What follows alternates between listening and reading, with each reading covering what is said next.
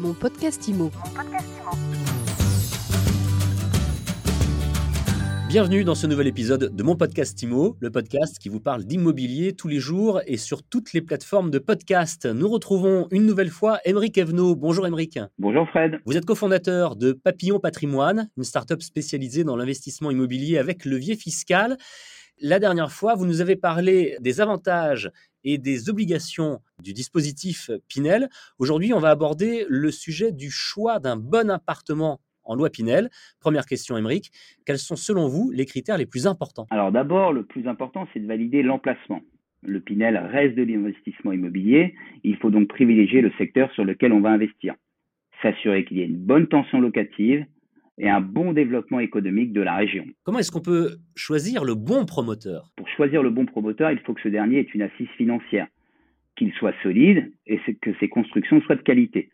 Les promoteurs qui ont des standards de qualité sont assez connus par les conseillers en gestion de patrimoine. Il ne faut pas hésiter à regarder les opérations qui ont été livrées récemment, voire s'y déplacer, le cas échéant, pour voir de visu le bâti et la qualité de la construction. Au-delà de l'emplacement, Émeric Evenaud, que préconisez-vous d'autre pour le choix du programme ? Il y a plusieurs points sur lesquels on peut être attentif, tels que la conception architecturale du programme. Une résidence de style classique sera plus facilement revendable à la sortie car elle est plus consensuelle. Il faut aussi privilégier les petites copropriétés, entre 30 et 50 lots.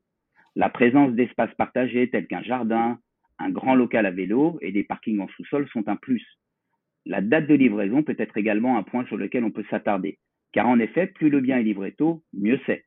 Cependant, le plus important reste l'opération en elle-même et les autres critères cités précédemment. Alors on parle de promoteur, qu'est-ce qu'apporte un promoteur en termes de contrepartie sur l'opération ? Alors, lorsque l'on achète, il y a ce que l'on appelle la garantie financière d'achèvement.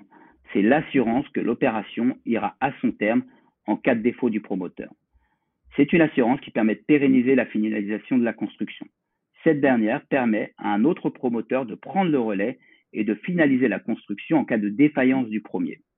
Il y a également ce qu'on appelle la garantie décennale sur le bâtiment. Elle permet, en cas de problème sur la structure de l'immeuble, d'assurer totalement la charge des travaux nécessaires par le promoteur. Et cela pendant 10 ans qui suivent la livraison du programme. Enfin, il y a la garantie biennale qui permet d'assurer l'acheteur en cas de défaut sur l'appartement en lui-même. Les travaux nécessaires pendant les 2 ans qui suivent, la remise des clés sont assurées par le promoteur. Émeric Evenaud, on dit souvent qu'à la fin des 9 ans de location, tout le monde vend en même temps. Vous en pensez quoi, vous ? D'abord, ça n'est pas vrai que tous les investisseurs vendent tous à la fin de l'avantage fiscal. Il y a beaucoup de personnes qui continuent de louer leur appartement en le passant sur le régime meublé pour faire quelques années encore de capitalisation. En effet, la résidence ayant moins de 10 ans, elle ne génère pas de charges, ce qui permet de continuer de louer sans avoir de mauvaises surprises telles que des gros travaux de copropriété qui pénaliseraient la rentabilité. Ensuite, il ne faut pas oublier que la moitié des acheteurs dans une opération sont des personnes qui achètent pour y vivre. Il devient alors intéressant de regarder la typologie des logements proposés sur le programme. Regardez le nombre de studios, de 2 pièces, ainsi que celle des grands appartements de 4 ou 5 pièces qui sont d'abord privilégiés pour la résidence principale. Et une dernière question, comment savoir si le programme qui est proposé n'est pas trop cher ? Alors là encore, il faut regarder les prix qui sont pratiqués dans l'ancien sur une même surface avec les mêmes agréments. Un écart compris entre 20 et 25% entre l'ancien et le neuf est tout à fait acceptable. Lorsque l'on achète dans l'ancien, il y a souvent des travaux à l'entrée qui peuvent être plus ou moins importants. Et les frais de notaire sont 3 fois plus élevés que dans le neuf.